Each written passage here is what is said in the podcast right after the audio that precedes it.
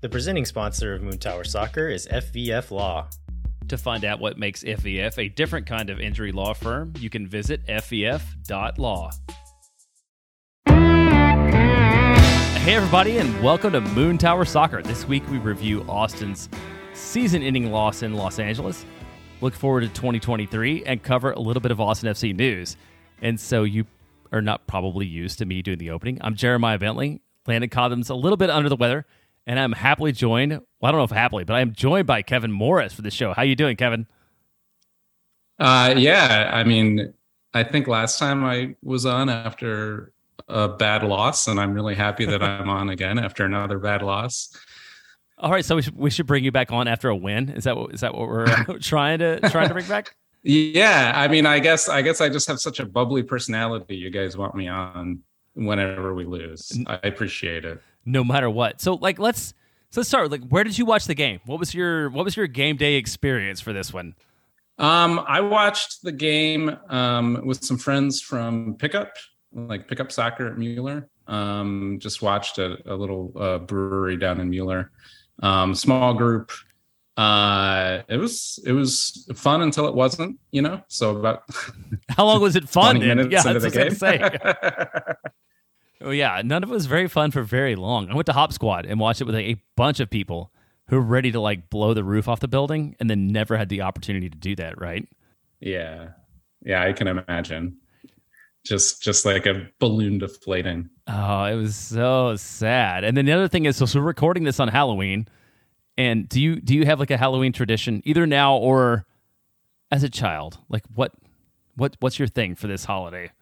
Um, my wife and I just watch horror movies the entire month, and that's a that's our tradition. And then uh, we used to give out candy, of course, on the night um, to all the kids in the neighborhood. But in our new neighborhood, there are no trick or treaters. So our new tradition is just to leave a bunch of candy by the door that I never give out. so do you do you have any recent horror movie recommendations? Like I've gone through all the classics, right? Like I watched all the I watched all the Nightmare on Elm Streets and all the Halloweens leading up to this. And I feel like it's very traditional, but like I, I don't I love horror movies and I don't find new ones. Do you have something that you would like think people should watch now? Uh, definitely. I mean, the most horrifying thing I've watched recently was LAFC versus Austin FC. Oh, right. Yeah. If you um, want to be. yeah. but, uh, and, and, uh, Guillermo del Toro's Cabinet of Curiosities on Netflix is really good. I'm not really that into horror movies. It's, it's my wife. I, I just indulge her. She loves them. She loves them. All right. So you you had to find something to connect with in horror movies, or decide what you decided it would be. yeah, I, I'm open minded. I like anything. That's great. Well, let's talk about your least or most favorite horror movie of recent weeks. uh, so it's the Austin LFC match. Going into the game, wow, I just like I read your Twitter feed and love it. So I like I don't need I don't feel like I need to explain the narratives to you, but obviously LAFC was the over, overwhelming favorite. I think was like 75% or something likely that they were going to win yeah. according to everybody. Um, uh, the question that keeps coming up is like, is how hard is it to beat a team three times in a year? Which I feel like yeah, you read something a... about, and it's like I want to I want to get your perspective on it, other than just like basic math. Like obviously, it's hard to beat anybody three times right. a year, but like uh, like like like talk to me about how you feel about that lightning doesn't strike thrice i kept saying um should be the new saying i guess. Um yeah it's you know we it, it just seemed I, I, don't know what the probability of it was right? I'm sure there you know um complicated statistical models that could have told us um but every time that austin played lafc lafc was the favorite and i think for a good reason you know? I think the uh national media uh, underrated Austin FC, you know, in the context of the whole league, but uh, they rated LAFC correctly the whole time. you know, LAFC was the best team in the conference, so we beat them twice. You know, not we weren't expected to win.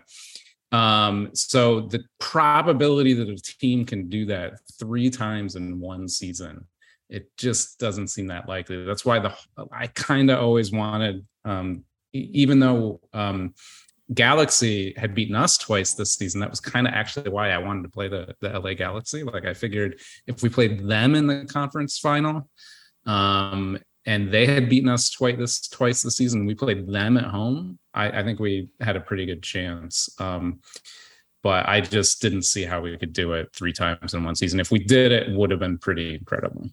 Yeah, it would have been. I mean, was, this was a dream season, anyhow. I think, right? Like, what, what were your oh, what, yeah. what were your expectations going into this year, and how did it? And how how did this meet or exceed those? I think we really have to go back and think about where we were to start the season, right? Like like just how bad we were last season. Um and you know, uh, my expectation was or the standard I wanted us to set was playoffs. If we make the playoffs, that's a successful season. Second year to be a playoff team is good. You know, it's part of uh, a building process that can take many years.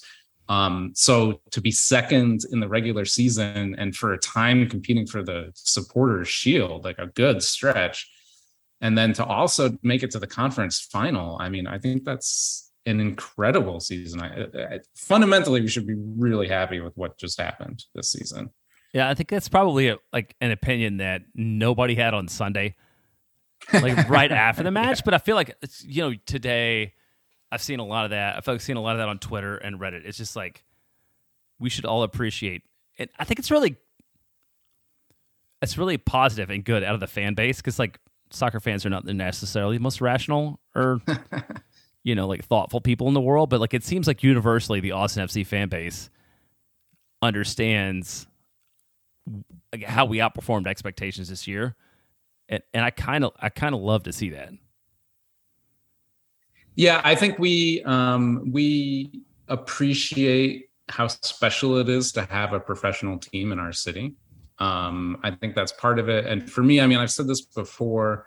You know, I'm I'm like 41 and my entire life i wanted a professional soccer team somewhere nearby. So for me i genuinely just feel grateful to have this thing and go watch professionals play soccer uh, and have that communal experience. So just on a very fundamental basis with me i'm always just entirely grateful and just kind of happy to be here.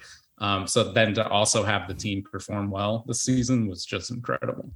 Yeah like to be to be good is a, is a bonus. So like so going into this, like, what did you expect to see out of Austin, like lineup wise, you know, tactics wise? Like, how do we match up against LAFC? We've obviously done it in two different ways with two different lineups with success. I mean, some of which is our like some of which is our benefit, and some of which is to um, Los Angeles' detriment, like not having Ilie Sanchez in the last match. But like, what what were you thinking? Yeah, like go, going into this week or going into yesterday, how did you feel about this, and what did you think you would see out of the match? I was pretty much with Landon on the expectations for how we would line up. I thought there was a chance that Wolff would start Rigoni, um, even though I, I, can't quite understand the reasoning behind it. Um, because I, I, had a feeling that he was wanting to line up the same way as we did against Dallas, because um, like Dallas, LAFC was going to press us, and we had some really good success um, beating that press, you know, with Musa's physicality.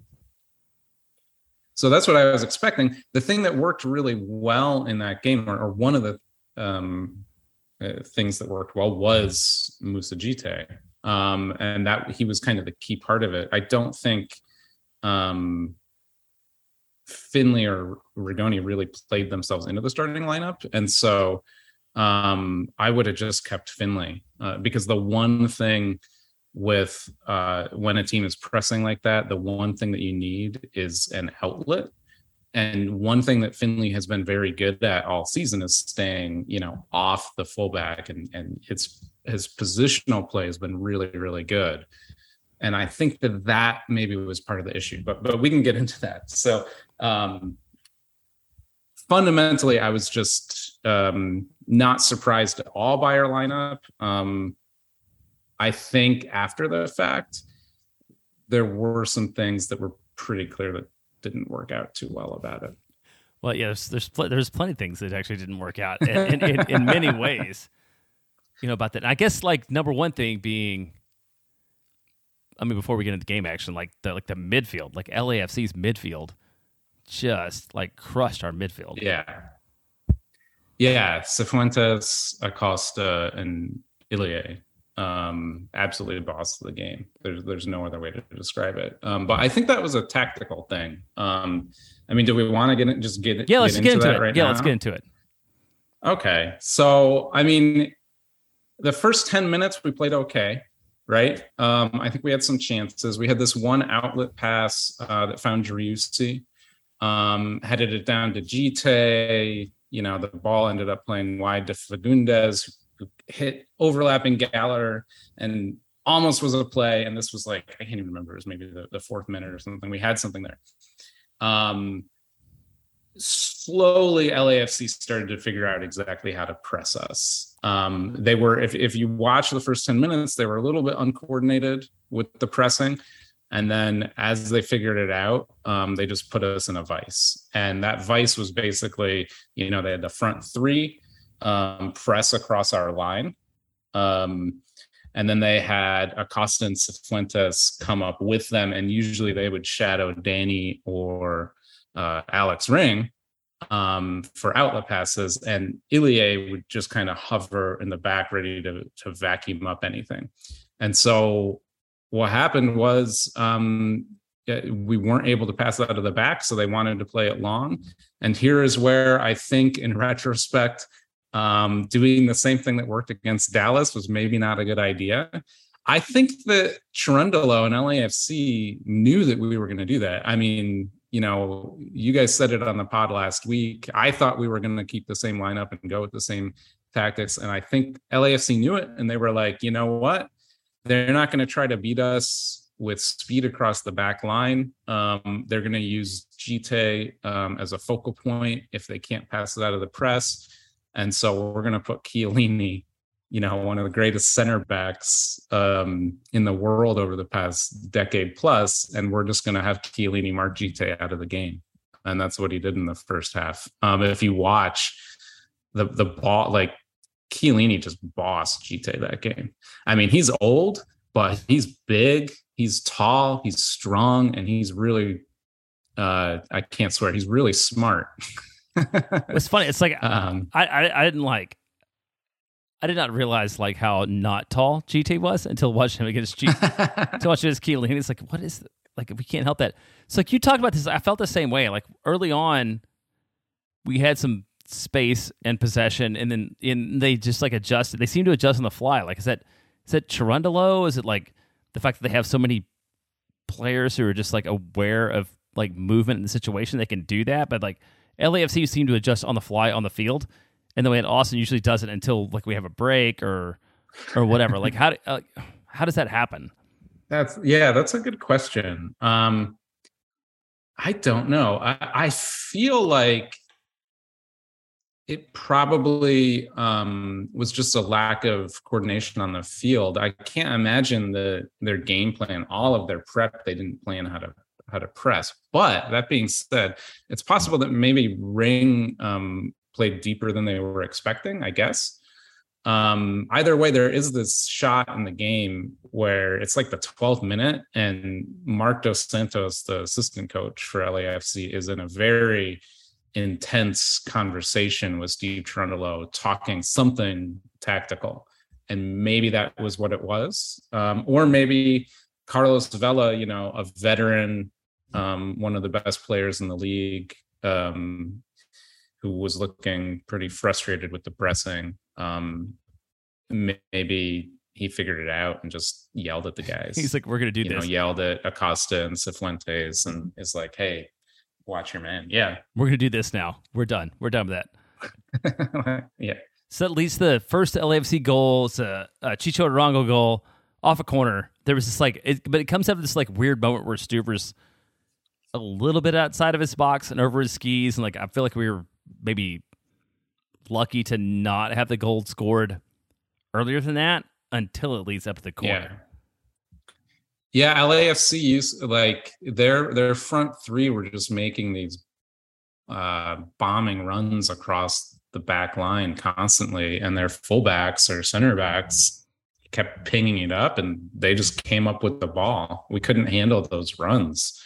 Um, it, it kind of showed the difference between, like, for instance, what Rigoni was doing or Djite. Um, you know, Djite is just kind of standing still in the middle, and they've got Vela going across the back line, Bouanga going across the back line, Arango coming back to make space. They've got all this movement going on in their front three.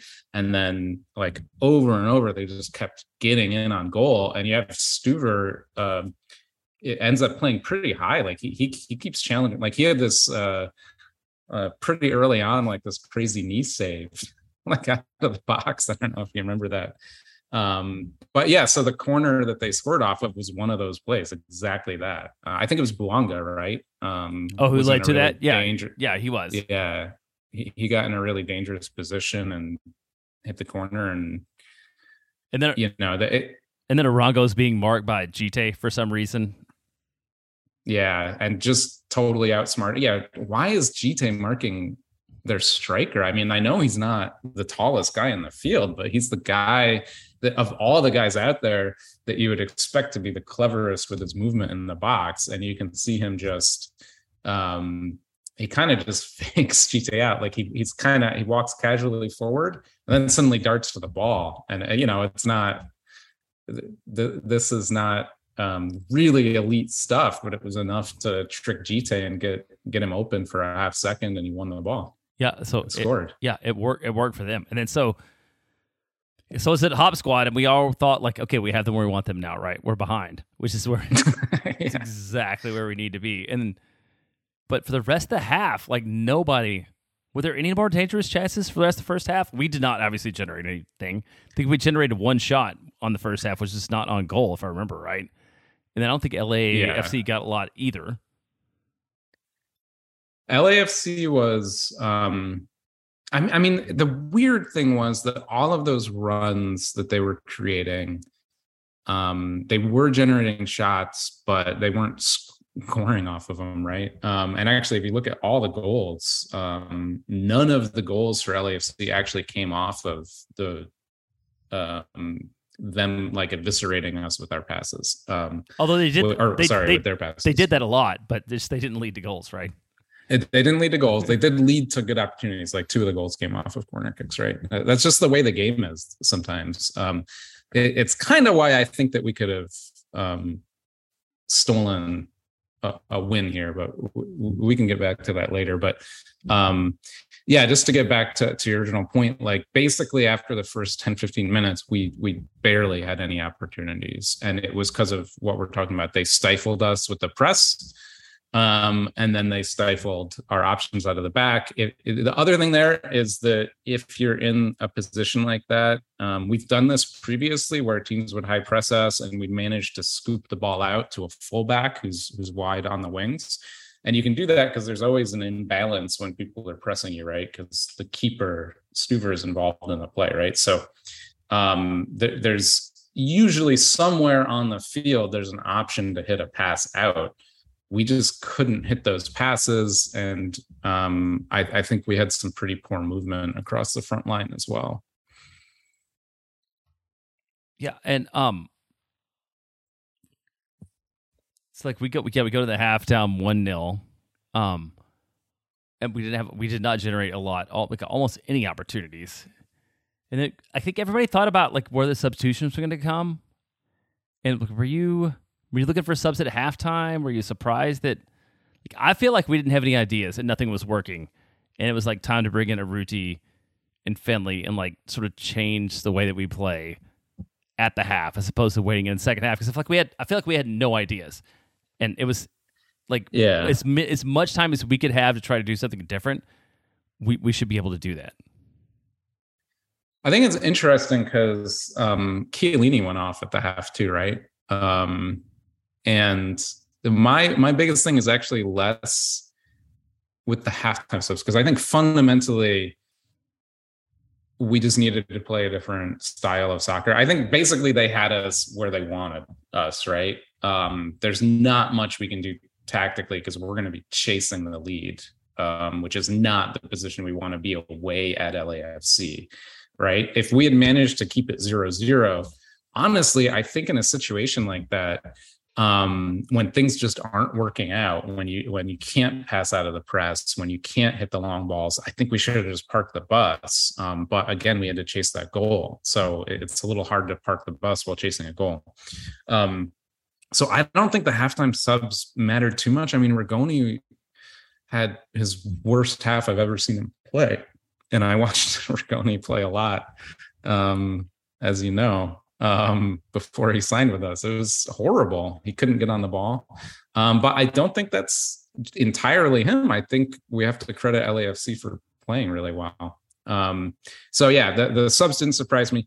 The the thing about Chiellini though coming off, um, I actually think in the first like 10 to 15 minutes of the second half, we were playing a little bit more positively and we were getting more chances. Um, and I think a couple of those came from Djite actually getting on the ball. Um, so I almost would have liked to have seen Djite stay on longer. Um, I mean, what did Urruti come on and do? I, I know. Scored a goal. Yeah. oh, it's, it's yeah, it's so much. It's it's exactly the guy was sitting next to me. It's like, oh, finally Urruti's in, and I'm like, or not. Like, does does that ball does that ball hit Djite's head? I feel like so what do you? Okay, so, so that's at this. That's the second goal here. It's at uh, what is that? Like sixty-two off Maxi's head, also off a corner. Again, a ball delivered by Vela. My question here is like, did Maxi think somebody else was gonna like make contact with the ball? Like it sort of like swerved around and missed a couple people, and then it hit him in the head, and then he like collapsed the field as soon as it bounced off of his head because I felt like he knew what was gonna happen. But like, what? Why was he there, and what, was what were we expecting out of that? I I don't. I it was it that is just one of those plays that ends up being it's just one of these weird fluke plays. Like I don't even think that you can blame it on him other than just like he wasn't ready for the ball. Like he just misjudged it and it came and he he tried to adjust and just did it too late. Um and, and that's it. Uh, I like it's one of those plays you just can't read too much into, you know. It's it's one of those like flute things that happens, but it was so. Uh, oh, you're talking about the shots like that was gonna. We did not have the opportunity to have the RSL like 2021. You know, don't get, take a shot on goal and take it to penalties, and we definitely didn't there, and we didn't. I don't feel like Austin really changed the way they played like past them? Like, did you expect? I know there's like a risk. There's like an upside and downside to like trying to go super aggressive. Went down 2 0, but you're also in a elimination game where you're down 2 0. So, like, would you have done something different after that goal other than what Austin did? I that's a good question um, because I don't know that Austin could have done that much different other than just like throw Cascante forward, you know, and have have him be a second striker up there with the Urruti and just abandon all hope. Um, but I think that there was still too much time left for that. And also it's away against LAFC. Like I think if we do that, then the game ends like like five nil or something. Yeah. Yeah. I, I, like I just don't think I like I, I think once we reach that stage when we're 2-0 down against LAFC, unless we get lucky, um like it, th- this is a very tough um comeback to make right for any team. So it's it's very hard to say like what the tactical adjustments would have been. It's the best team in the league over the course of the season and they're 18 and 2 at home. I think they lost twice at home. Um so it's a tall order to beat them in that case. Yeah that's a really good point. They go back that goes back to beating beating any team three times in a season where you're like oh, this is the best team in the league, and we're behind. What do you have to do to like to come back? Like pray. Like, I don't, I don't, I don't, I don't know which other option is. Well, so but we almost had that moment. Yeah, because there was the penalty. Yeah, I was gonna say let's let's go into that. It's like this is the almost at like 67, 68. There was like a penalty that wasn't a penalty. Uh, with Diego with a ball in the box, like what did you think about that in the moment? It was, well, first of all, it was a great sequence that got us there, actually. Like it was a rare, like good passing sequence. Diego got open. took a slightly bad first touch. And so I think it was his second touch. He's trying to get the ball and win it back. Um, and I can't remember the defender for LAFC, but you know, he stomped on Diego's foot. Obvious penalty. I mean, they're in the box. Diego is going out, like he's leaving the the area. He's going backwards at the time, but it doesn't matter. He was still in the box, the right? Box. Yeah, yeah. So it's a penalty. And the interesting thing to me is, um, it, so so Landon texted us before the podcast saying about this the the penalty that he didn't think it would. He, he thought the the like it was not likely to have changed the game, and I completely agree. Um, but I do think that there was a possibility that if we scored this, you know, if it was called correctly, we got a penalty. It's now two to one. There uh, like an emotional and motivational aspect that could go into the game. And now we're in a situation where it's like, hey, yeah, let's throw Cascante forward. And if we can nab a goal, um, like another lucky goal, suddenly we're tied and we don't deserve to be, but we're tied. And let's see if now, once we're tied, we can park the bus and take them to penalty kicks. Um, I still think that the probable thing is that if we score that penalty, LA still wins. Um, but I don't think you can say that. Um, I, don't think that excuses the referee at all. I think it was still like, like you have to view that non-call isolated as its own thing. It was a horrible decision and those calls affect games. And so I think it's a big deal that he got it wrong, even if we deserve to lose. Yeah, I, I would agree with that. I think it's that goes back to the old uh, Josh Wolff statement about goals changing games, right? Like that goal, absolutely.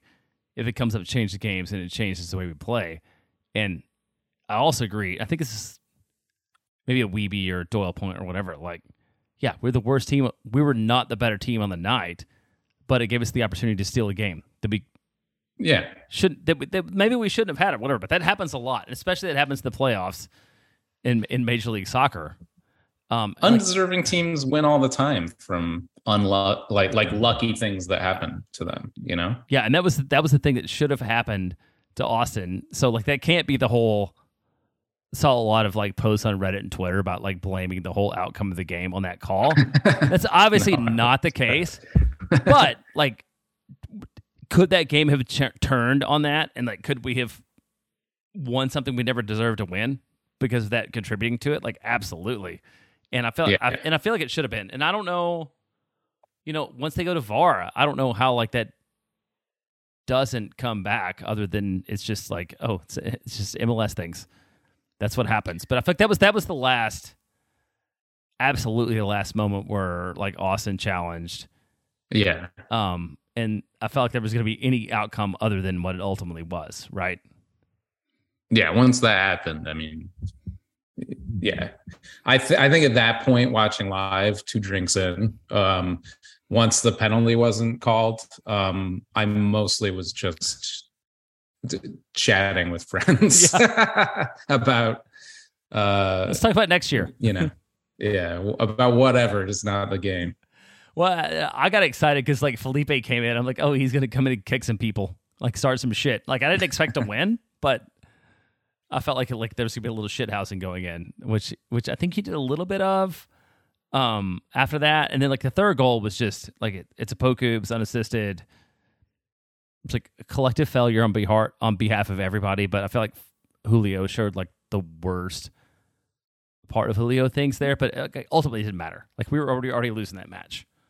Yeah, and it was such a fluky, weird goal as well, which again is the weird thing about this game. We got totally dominated, but they only scored one really legitimate goal for whatever, whatever that means. Legitimate's not the best way to say it, but uh, you know they they scored an own goal and then this this goal that was scored off of a random fluky bounce. Also, it was created by Diego going in on a slide tackle on the sideline. So that's why it's unassisted, is because I think Fagundez is the one that hits it, trying to win the ball, and the ball just pops up. Um, maybe that's why I had crazy spin on it. and then Ruben uh, sees the ball coming. I think he sees Cascante there and just thinks that the ball's trajectory is coming in a certain way that it won't be a problem for Cascante.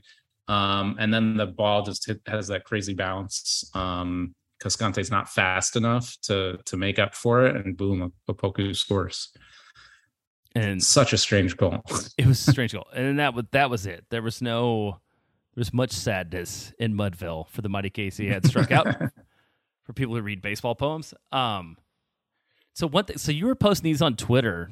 Like, let's talk about these passing maps, both for Oh, Austin and LA. Which I I realize like podcasts are not the the best visual medium, but like talk about that way like Austin connected or didn't, like beyond Yeah, beyond so- midfield at all ever. I, I mean, we we can describe it pretty clearly. You know, most so the passing map represents you know the volume of the the passes between the players, um, and also their average position on the field. So you're not usually going to have a striker all the way, uh, you know, in goal because the striker is playing all over the field throughout the game. Um, but for in our passing map, we had two guys. Um, in total uh, on the other side of the field as an average position. So Djite and Fagundez were the only guys on average across the halfway line. Um, and then the really shocking thing is um, on this map, Rigoni is completely isolated. Again, also um, not an advanced position on our half with no passes going to him. Um, I think this might be like a bit of a visual bug with how this software works. I, I think it just means that he didn't get enough passes to him to register compared to all the other ones because we know that Rigoni got the ball. Um, but visually, it still demonstrates just how little he did get the ball and just how little he was connecting with his teammates. And then the other thing is, Djite only has one line going back to anybody else on the team, and that's Danny Pereira at the six. So let's let's get So yeah. So it's bad. Let's is that what we got out of it? It was kind of bad. yeah, So who I think we probably all agree that a lot of people were not great in this match. I think Brad Stuver, despite giving up three goals, like he he had a lot of he had some good saves. He looked really strong. But like, who do you who do you who do you felt like looked positive in the match? I don't think anybody looked. I know. I was like, I was- I think I I think Diego had the probably the best moments for us. I think he's kind of the only guy that was dangerous for us at all in the game. I mean, even Driussi was pretty much snuffed out. Yeah, I was like looking at the uh, FOTMob ratings and like Stuver's the only person who's green, which is like a seven or better. and like Diego and um oddly Cascante are the closest to that. So I don't know what that means about the way they rate players because I did not feel like Julio covered himself in glory. Um you mentioned Rigoni, like do you think it's a different match if Rigoni doesn't start? If Ethan Finlay starts, do we see something see something else or like was LAFC so so on the front foot and so dominant it doesn't matter?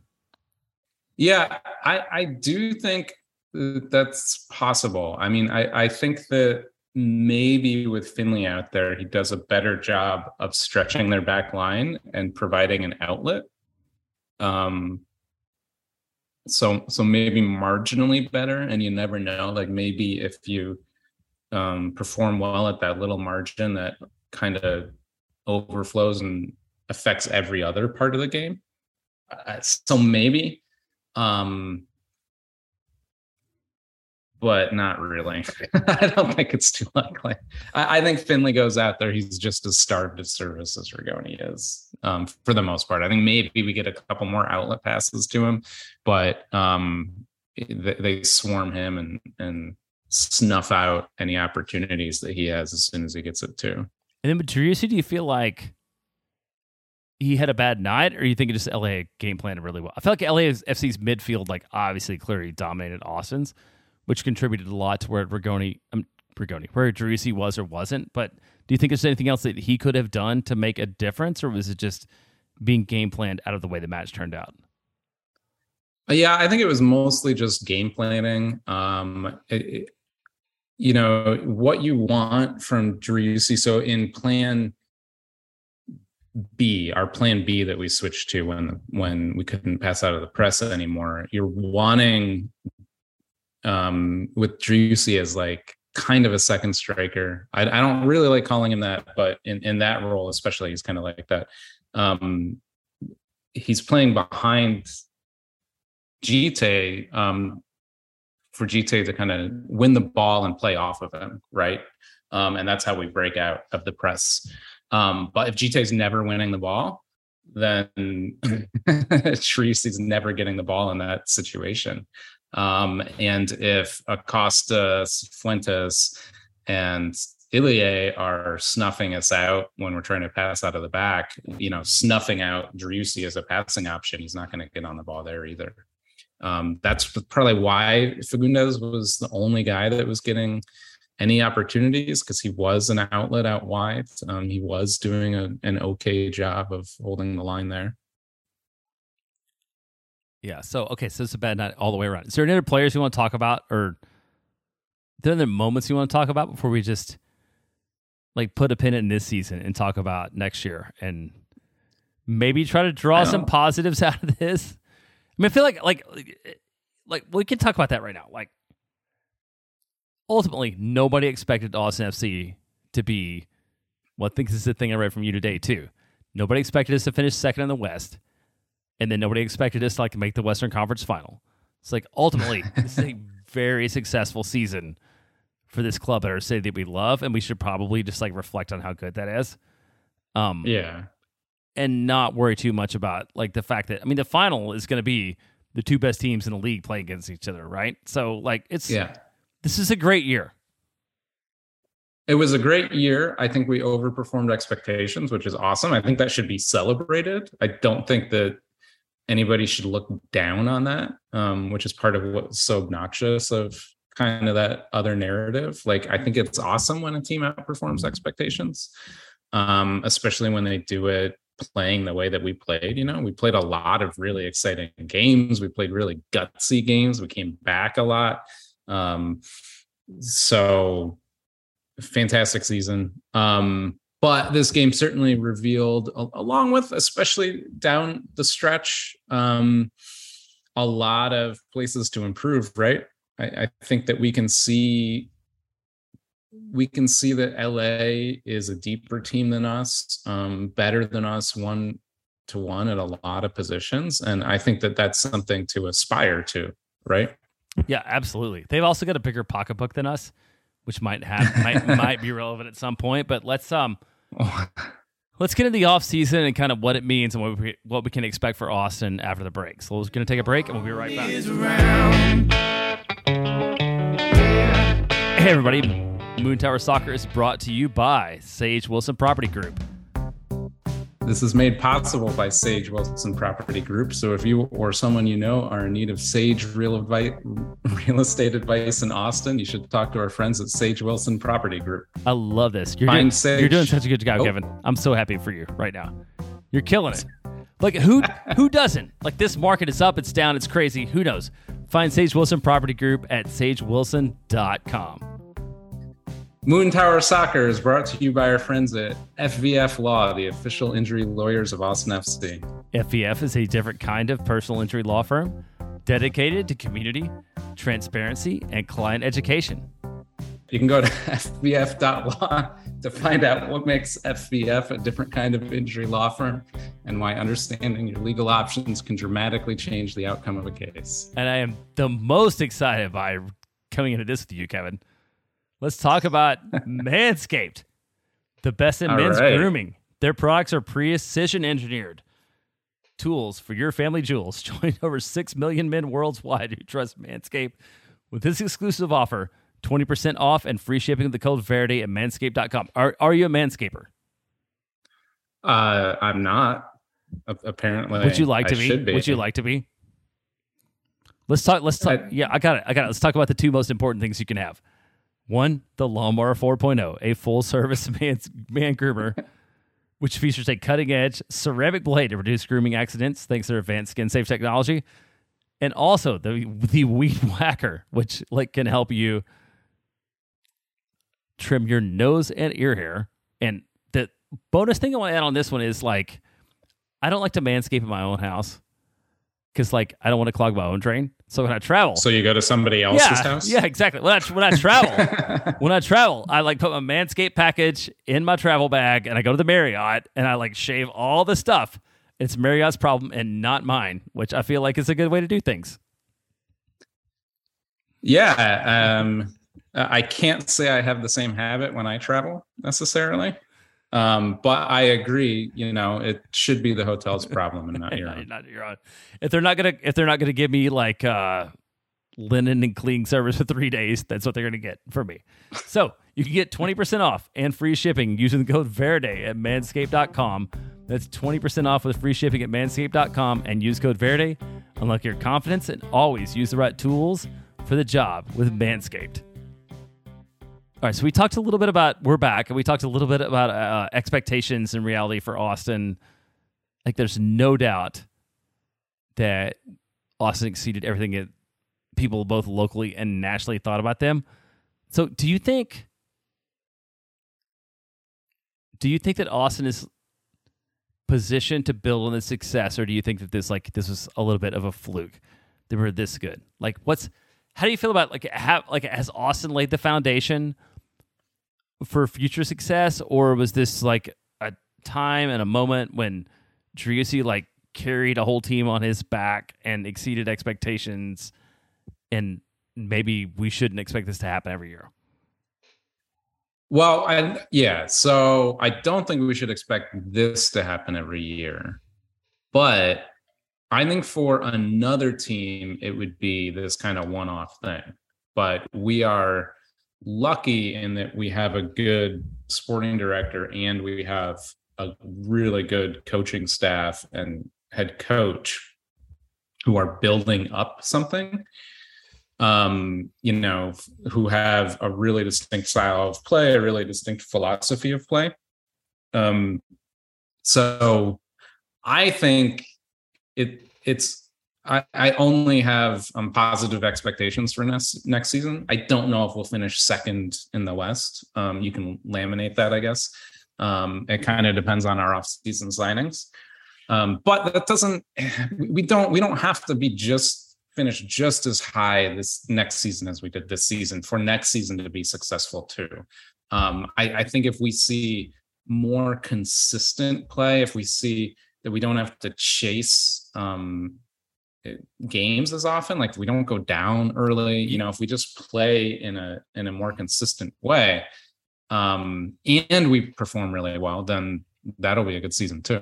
You mean maybe not like breaking the record for wins when behind down 2 0 is what we should aspire I- for? Like, I feel like that's probably a good idea. Like, don't don't go behind 2 0, and you don't have to worry about breaking the record for teams that go behind 2 0. Feel like that is indeed a good thing to strive for to not break that record. not break own.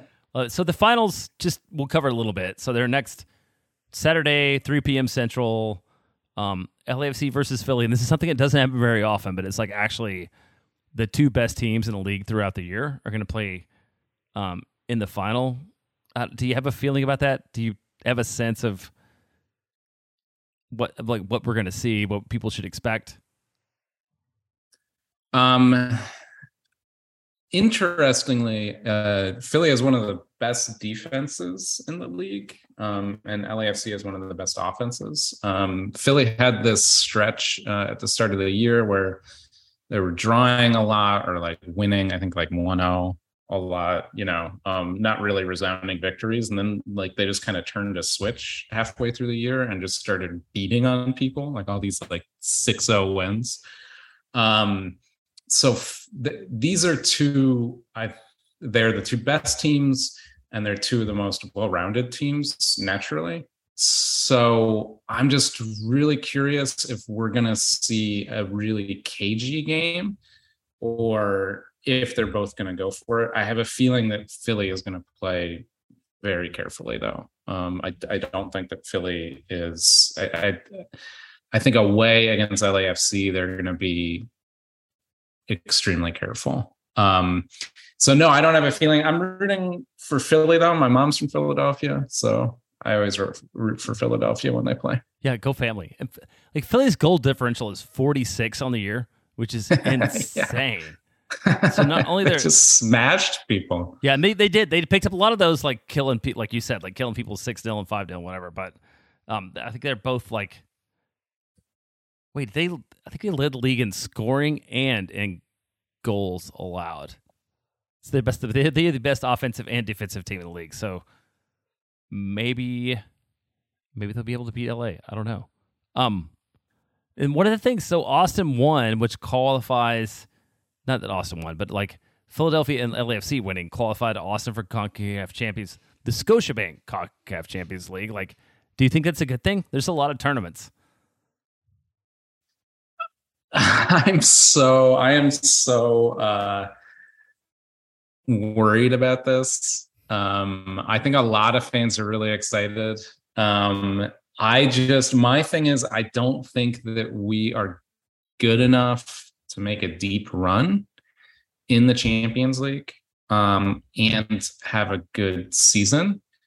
So I I just kind of struggle to see the benefits for us outside of having some really fun and exciting games at Q2 to start the year. Um, if the deeper we go in CONCACAF Champions League, the bigger effect it's going to have on the rest of our season. And we saw what happened to Seattle this year, a very good team um, with a really deep academy too. So they've got all these great young players coming up that can fill roles. And because of injuries, um, partially due to game load, um, because of the Champions League, um, man, they, a really good team didn't even qualify for the playoffs this year. So my thing is, I want the best regular season for us, and I want us to make a deep Concacaf Champions League run when we can we we can do it. We can do it, yeah. and so. it seems like next year is the worst year, right? Because we have U.S. Open Cup is again, which obviously Austin did not like make a great run of this year. Then we have Champions League, and then we have the league and then we have Leagues Cup also. So like there's a lot of competitions for a team that's not all that deep. So I'm also very worried about that. Um, so it's like a cool thing to be able to say that we did, but I hope that we don't throw a lot of resources into doing that. I think. Yeah, like I just don't want it to mess with our regular yeah, season. Yeah, don't. You know, to me, that's the priority. Yeah, I, I, I, agree too. Like we're not like Austin's not deep enough to to worry about that and and do anything else. And then the thing we saw is like a group of fans met the team at the airport on the way back, and I wanted to say like, Greg, our friend and listener, um, had made a because we talked about Maxi and you know maybe not having the greatest first touch in the game since his first touch was like a ball off his head into our own goal it's like he made a sign for him uh, to tell him Maxi that we still loved him, and then he like got Maxi's jersey. Um, oh, afterwards, really? yeah, which is yeah, it was really cool. Oh, that's great. And he said it smelled really good. Apparently, Maxi's like a, a, a you know a, a good smelling man, which is the report I got on that at Austin Bergstrom Airport. Um, I, I mean, I think that's I mean that's really nice that he did that, though. You know, I mean, that's a, it was a nice gesture. That's what that's what those guys need to hear. And I heard, you know, I mean, yeah. not surprisingly, like a lot of them were getting off the plane and like kind of grumpy about how things turned out. And you would expect as professional athletes that they would be that way, but it's also cool that fans met them there and showed showed the the city's appreciation for this. And I kind of hope we get a chance to do it in a broader way because I think we talked about this very early on. Um, everybody's very happy about how this season turned out and is ready to like make sure that everybody associated with the club knows that. I think. Yeah, I, uh, I, I, one thing that's that's always weird to me about fan discourse, especially on the internet, but um, also talking about Philly sports, um, you know, there are fans that'll boo their own players. Um, it, it's interesting how fans think that their displeasure towards players and, and letting the players know that is going to improve how they play. Oh yeah, right. Um, I I don't buy into that at all. Um, you know, I, I I think the more you make a player want to play for you, by by you know showing them you love them as a fan, probably the better they're going to play for you. Yeah, well, that, that was the narrative last year, right? Like the the whole, you know, uh, like the Austin FC narrative last year was like, why, like, why are we cheering for these guys? And you know, it's like if we just booed harder at them, suddenly they would decide to, to play better, which is very stupid. I think it's like ultimately the outcome. Yeah, it, it's really it, it's I think for fans who feel powerless to affect their team and the outcomes, it's it's one way for them to to kind of hope that they're able to do so. You know, um, but it, just show the guys some love. I think that's great. I think I think it is great. So let's get a little bit. We'll probably we're going to get deeper into this over the next few weeks, but the offseason calendar a little bit is coming up. So the MLS trade window opens on November seventh. The expansion draft is on November 11th, and Austin will so St. Louis City, all in caps. I think SC is going to be the team selecting it. Austin will not be not have a player that can be selected, right? Because McKenzie Gaines went to Charlotte. I think is that right? Oh, that is a. I'm actually think, not sure. So if, if you had a player in the previous draft, I think I think if you're not eligible yeah, the next time. Yeah, I think if you have a player in the previous previous draft, you get to sit that out. So because McKenzie Gaines went to Charlotte, Austin does not have the doesn't have to worry about losing anybody to that. Oh, that's great. I actually didn't know that. And then November 14th, there's the deadline for player option declines. 16th is the open of free agency, and the December 21st is 2023, 2023 Super Draft. Austin will not be selecting nearly as highly as we have in the past, but we seem to have done a pretty good job in the Super Draft in the first two years. Like, how do, how do you feel about how Austin's done? Oh, we've done yeah really well in the super draft. Um, I'm one of those people that thinks the super draft is uh, really useful. Um, it's a way to get really good cheap prospects, especially defensive prospects. Like a lot of good center backs come out of the super draft. Um, I mean, you had a guy like Danny Pereira. Um, like like that's an incredible draft pick. So the thing that's interesting about the super draft is a lot of teams don't care about it.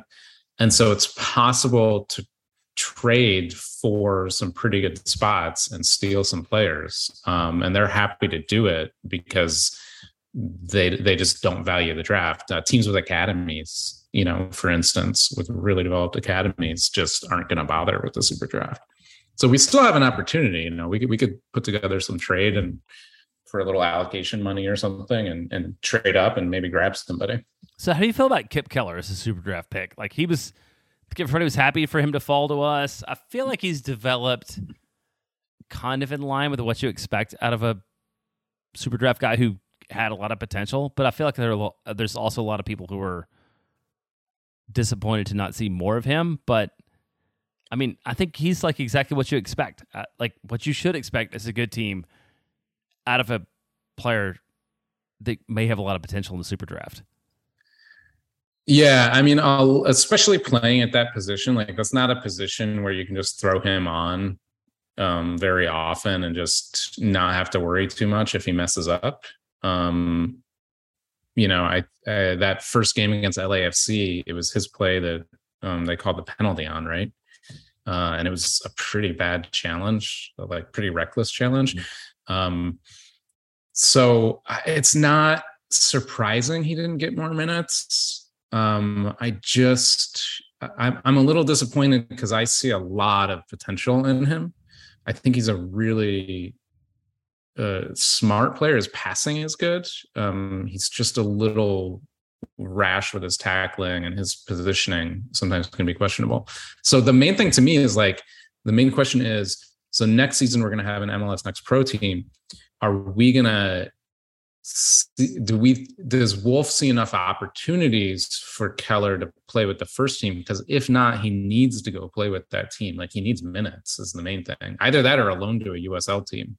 Something. Yeah, that's that's that's very true. I feel let's we could we go and make the Walker Zimmerman comparison. Like Walker Zimmerman, I think it was, was his third year before he saw like significant minutes in I think in Dallas and I think he played about he think he played about the same amount of minutes as Kipp did.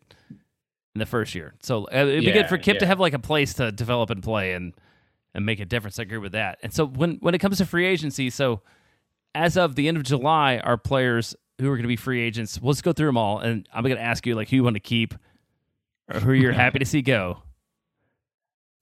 Like in order of how I have them posted, alphabetical, and also how they are in the show outline. Um, so Danny Hoesen, Happy to see go. happy to see him go on seven hundred sixteen thousand dollars. Absolutely happy to see him go. Too much money. Give that money to Diego. I yes, we should do that. Okay, Hector Jimenez, uh, let him go. let him go. He, he's he's getting up there in age, um, and I think this season Nick Lima just played him out of the starting lineup. He didn't hardly play at all this year, right? Like you think you could get somebody who's different. Like he was kind of a team dad in the first year, and I feel like we've Yeah. also found guys who can like fill that slot and replace him. So I agree with that. All right, Felipe. Oh man, Felipe is so cheap. Just keep him on. And he's yeah, he's He's like, I I mean, if if he's willing to keep that same salary, it's like eighty four thousand. yeah, that's crazy. for a professional soccer player. That's like nothing. That's crazy. I agree with that. All right, the, the next one, I I do believe that we pick up the option, and I don't think this is still true. But Brad Stuver. Yeah, I think I think Brad Stuver we would want to you, keep. you may yeah, that guy seems okay. I'm gonna make that gutsy call right there. a- Yeah. it's a tough one. The, the, this one is um he makes a lot of money, but Andrew Tarbell. Yeah, I would um I it's hard to say, right? Because we don't know how good Damian Las is as a backup. So we need a backup keeper. And the total amount that we're spending on that position there is not crazy. It's like 500k for the position total. Um, so if we lose Tarbell, who is our backup? If if Damian Las could do it, if if they've seen enough in training that they think he's good enough, then sure he can be our backup. But then we also need that that third keeper as well. so is that Pulisic? I don't know. Um, but th- that that's like the the difficult part of that decision. But the other thing is like Tarbell probably wants to go, so he probably doesn't want the club to pick up the option. Yeah, he probably wants to play, right? I mean, I assume at this Yeah. point in his career, he he he he believes that he needs significant game time, and I do, he's obviously not going to get it here. So I guess to um to take this into a close, like where would you prioritize off-season spending, given where we are? So, in, in terms of like a group of positions, defense, in terms of individual positions, specifically striker and right center back are the two positions I think are the most in need of change. So okay, so uh, uh, okay, on the fullbacks, what do you? Which of our fullbacks do you most want to replace? I don't want. I, I don't know that I really want to replace either of them. Um, The- I like them both. They don't listen. It's fine. Um, I mean, Jon Gallagher might, but don't don't let that don't let that like sway you.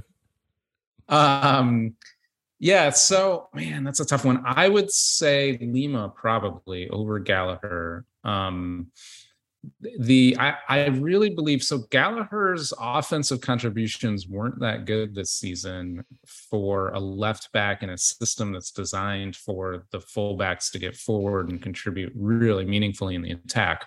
But I his side was the most dangerous with with Diego and Driussi out there, and I think that um, Gallagher's speed and his ability to cover allowed um, that side to be a lot more open and just provided more cover for Fagundez and Driussi out there. So. I, yeah, I would keep Gallagher. Lima, um, things never fully clicked that well on that side. Um, it, it- there were, I, th- I think um, Finlay and Lima did okay together. Um, I think Lima and Rigoni do not click at all. Um, I, I don't see them really combining meaningfully. I think, um, I think we talked. I talked about this in the last show when we talked about Rigoni. He needs somebody. He's cutting in all the time on his left foot. Um, he needs a fullback that's going to overlap and take that wide position. Um, and Lima doesn't really like to do that. Lima likes to cut it to go inside a lot.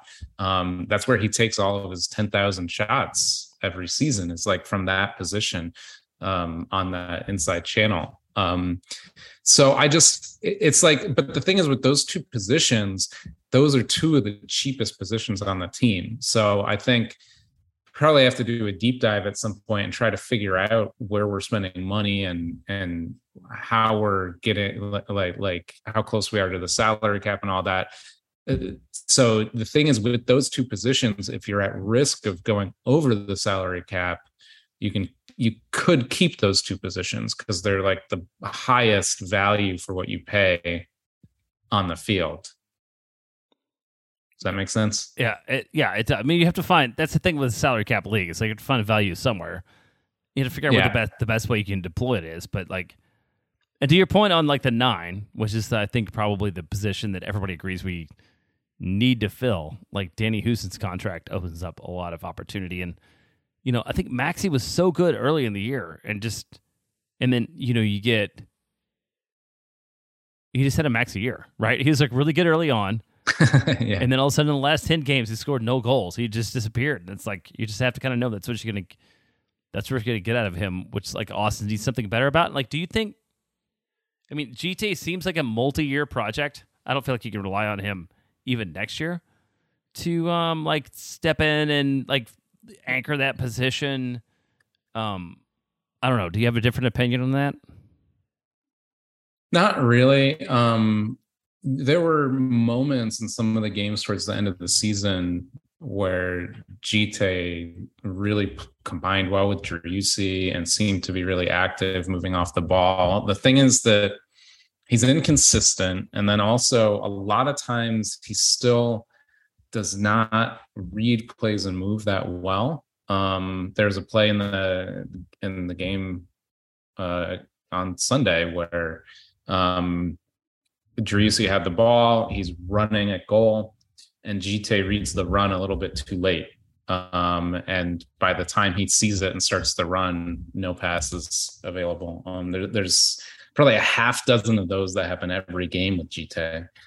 Um, so the hope was that he'd just kind of learn that and get better at it. Doesn't I, don't know. He's still too inconsistent there. And then Urruti is the, reality is you know, uh, when we talk about XG and actual goals, you know, and, and all of that, I think that Urruti is the one position on the team where that really was um, a problem that kind of papered up some some bigger issues. Um, Urruti was one of the guys going way over his XG, right? So that means that Urruti is hitting some golazos, right? Like some worldies.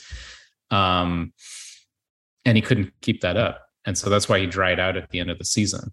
Remember that goal against San Jose where it was like from like 30, 35 yards out? yeah, it was probably the longest goal. I think I think it was the longest goal that Austin scored was that one. And it's yeah. just Yeah, right. I agree with that. It's such a such a fortunate chance. So I don't know. We'll see. It's going to be an interesting offseason. And to your point, like it all comes down to how much money. How much money do we have left to like yeah. to do these things and like try to make a difference? And I don't I don't know what that is. And Sean Rubio knows he will never tell us. So there's also that. I think we can probably um, figure some things out. It'll it'll just need more research than was put into this show. Absolutely.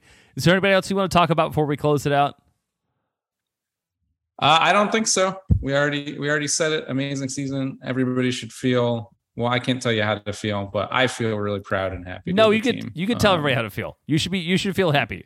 Like if you if you yeah if you're disappointed about how the season turned out, then there's something wrong with you. Like I'll, come I'll, talk to me. You know, if you're disappointed, we need to have a conversation. Absolutely. All right. Let's remember to everybody to rate, review, and subscribe wherever you get your podcasts. It helps our grow our audience and expose more people to Austin FC. If you want to continue the soccer conversation, check us out on Twitter, Port Landon, whose mouth doesn't work anymore, at LVHero87, me at J Bentley ATX, underscore ATX. And Kevin, you talk about things. What do you talk about on Twitter? What do I talk about on Twitter? Just stupid soccer stuff. Just super, and you can find me at soccer alt. And you're going to be like really into super stupid soccer stuff rolling into the World Cup, right? Um, yeah, man, I need a I need a break um, because the World Cup is going to ruin me. So maybe I won't be tweeting as much stupid soccer stuff um, for the next couple of weeks. But then once the World Cup starts, I won't be able to help myself. I love it. I can't wait for it. So you please also sign up for the Patreon. Visit the Striker website, which has been really good this week because Striker is both in Austin and LA. So LA, so there's the LA writer that will be covering the final. You can get 30% off on a discount at Moon Tower 22, capital M, Moon Tower 22. We'll be back next week with a new episode of Moon Tower Soccer. Hopefully, Landon will be back. We're going to take a more comprehensive look back at the season and cover all the other Off FC news that comes up. Until then, I'm Jeremiah Bentley. And I'm Kevin Morris. And I will catch you next time.